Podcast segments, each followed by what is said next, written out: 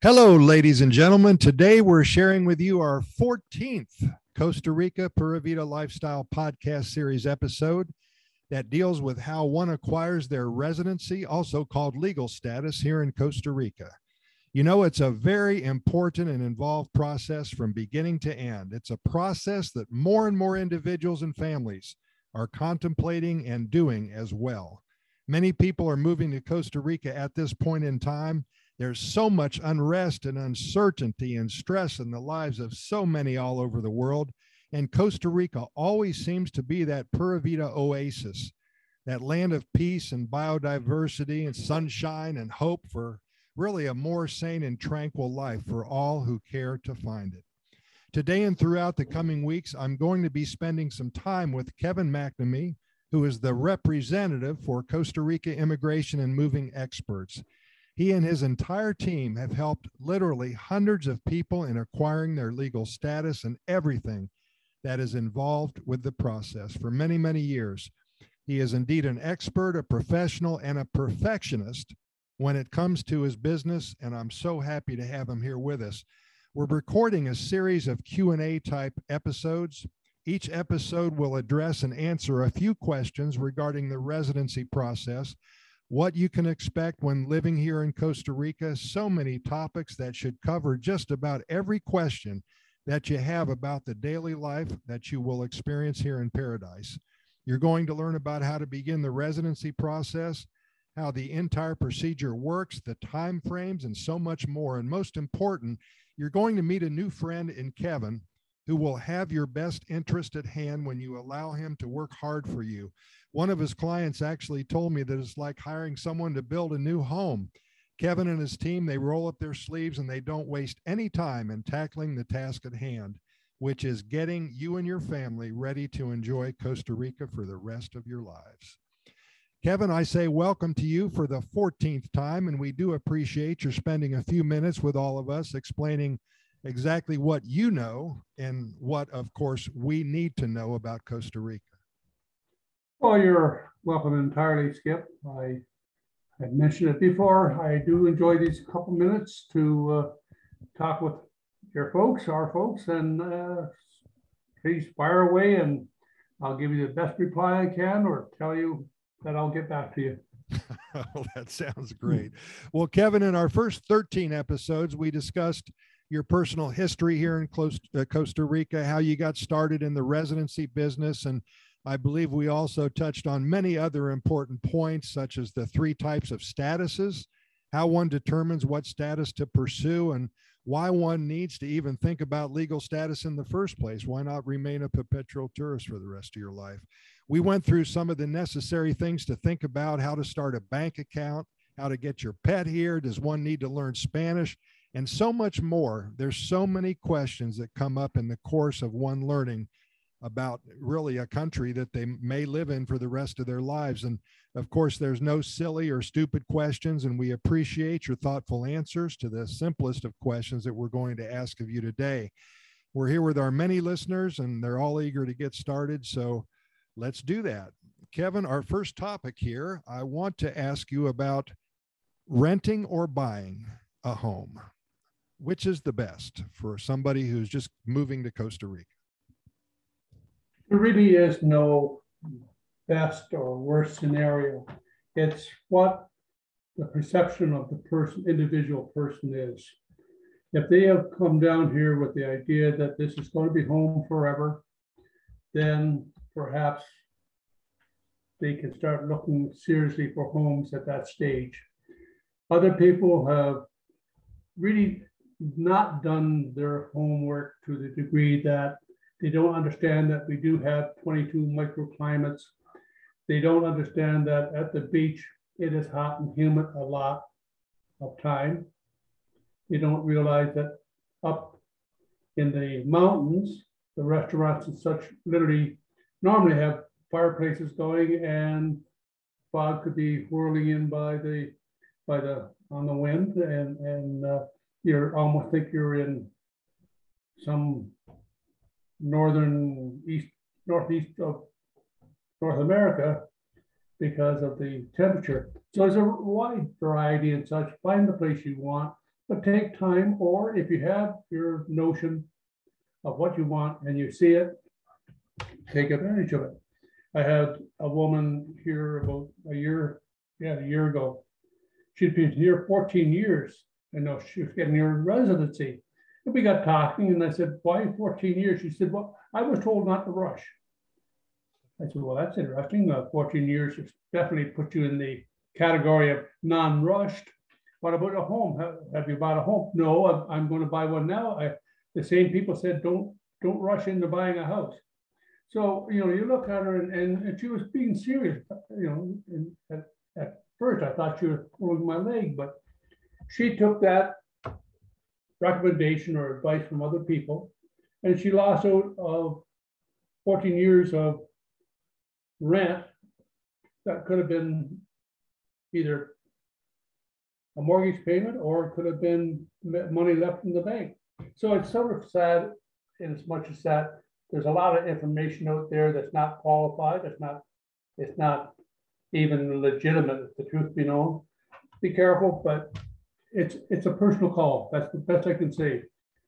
I am a little impetuous myself. I ended up the first week we moved here permanently buying a rather large, very large condo, and then realized that we actually knew half a dozen people only, and they were all business associates. So we really didn't have a heavy traffic in the social area of our condo, or in the we could fit everybody that we knew in Costa Rica at that time into the closet or into a bathroom, one bathroom. I think there was 5 bathrooms in the house.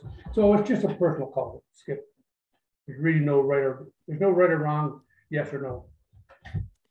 Kevin, I always time these Q&A periods with you before you go out to drive.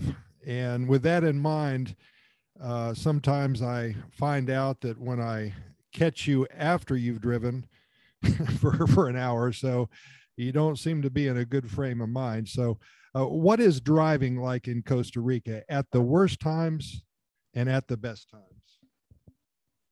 At the best times is when you're in off hours and you're driving and there's literally no traffic on the roads, and you're pretty well sure that at nighttime there's not going to be too many policemen out there either. When we came here 30 years ago, you could guarantee there wouldn't be any police.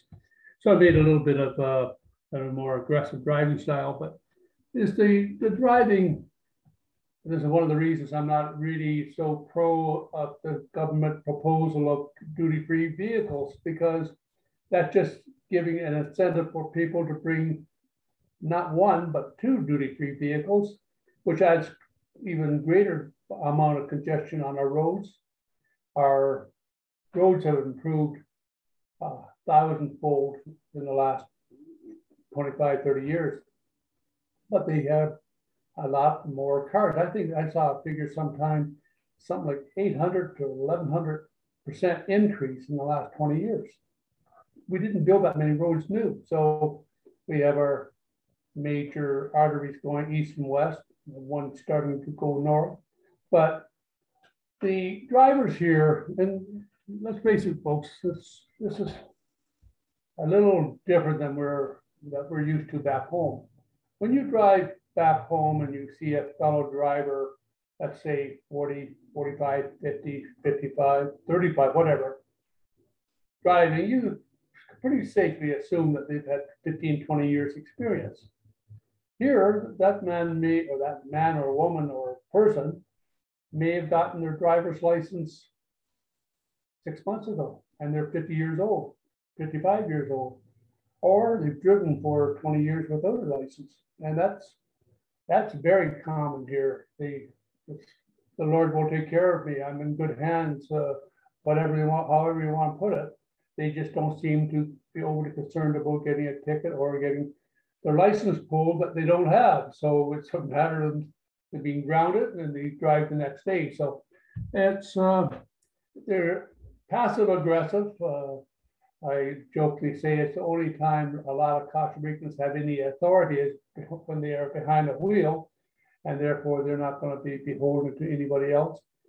The beauty, though, is that the speed that we travel down here, it's not the 120 miles an hour or whatever the equivalent of that would be now in kilometers. It's you know, you drive down the highway and breakneck speed, and you realize, my God, I'm doing 50 miles an hour. It's a lot of traffic, and I enjoy it. I have to admit, I do a lot of driving here. It's just a pleasure, I find. I do have a bigger vehicle than the average because I'm a bigger guy than the average, and I always, it's my second Range Rover that I have had down here. But I also don't buy new ones because I don't like them. I like the older ones. My first one was a 1988, and now my new one, or my most recent one, 17 years now, is can't say new to me. It's a 1989, but on the road and doing well, and in fact goes into its annual inspection tomorrow, which is compulsory down here, that all cars get inspected by a government agency. But the drivers leave a little to be desired, a little aggressive at times, a little slow at times, a little psychic, in as much as that they say, I know where I'm going, therefore the guy behind me must know that I'm stopping now, or left turn or right turn, or taking a left turn from a right lane, or a right turn from a left lane. It's, pay attention. But it's fender benders. That's what it is. It's inconvenience more than life shattering. Kevin, in our last episode, we talked a little bit about farmers markets and all the fresh produce and the types of food that are so available here in Costa Rica.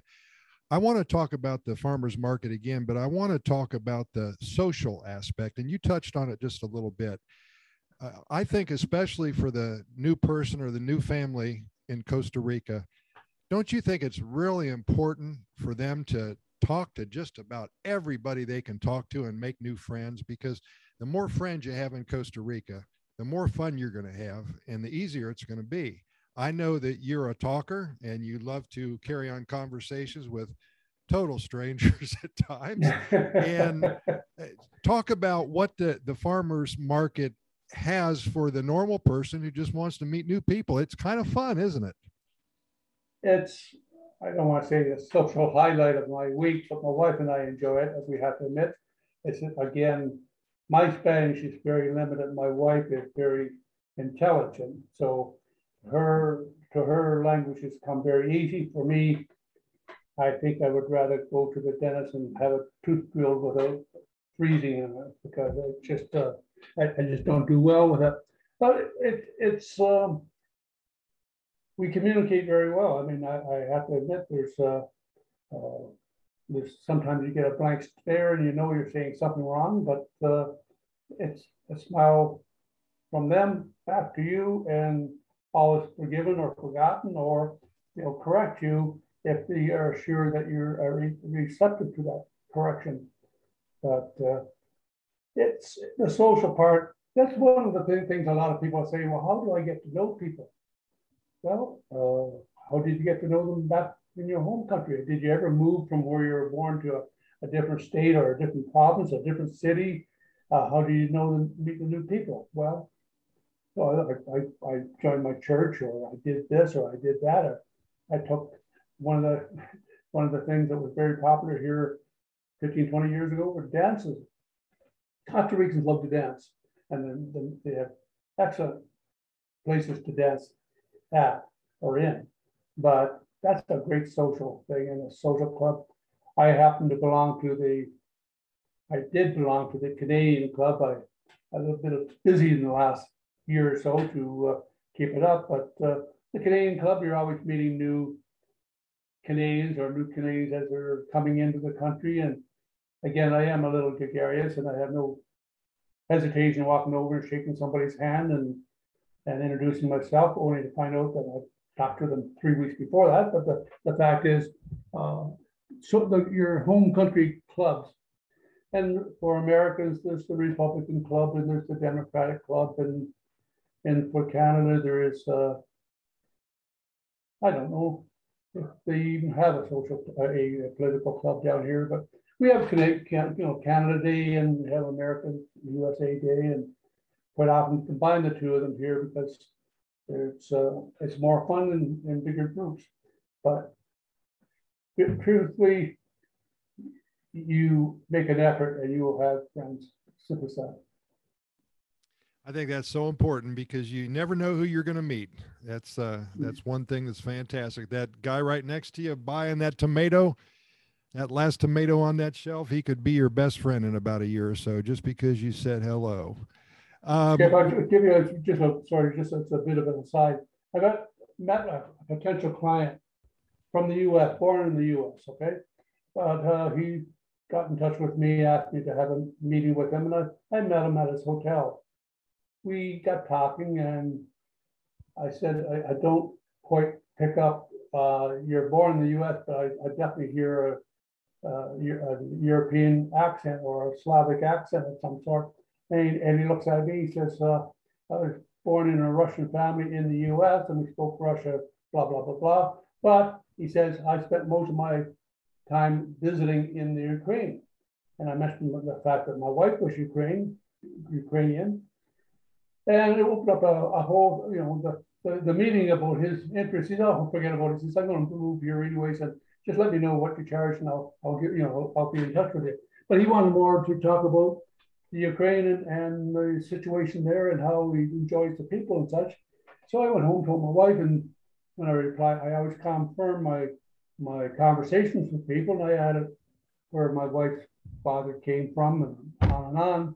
He comes right back to me. Oh, I've been in that town so many times I couldn't count. So it's just, if you sit there with in a corner with the lights off, nobody's going to notice you and nobody's going to talk to you. But it's not because they don't want to; they don't know you're receptive. That makes a lot of sense. Kevin, in our next episode that we're going to have together, we're going to talk about the political environment. We're going to discuss where somebody should live. Why is Costa Rica such a popular relocation destination? And we may even touch on, will I have access to modern conveniences? So I'd like for you to think about that until we see you again. As always, it's been a pleasure. And we've posted Kevin's contact information and his website address on the program notes that are associated with this specific episode. And I really urge you to follow up with Kevin through his Contact Us page of his website. And I'm going to post today's recording of our Q&A session on the website as well. When you're ready to have all of your questions answered and all of your concerns addressed, Kevin and his team, they're going to be standing by to get started with your pathway to a new life to one of the happiest countries on the planet. And by the way, if you haven't already, be sure to listen to our first 13 conversations with Kevin regarding residency. Again, all the links are going to be posted at the bottom of the homepage at Costa Rica Immigration and Moving Experts.com. That's Costa Rica Immigration and Moving Experts.com. And if you like what you've heard today, please share your Q&A sessions with your friends and your family. We'd love to share our knowledge with everyone who's interested, bottom line.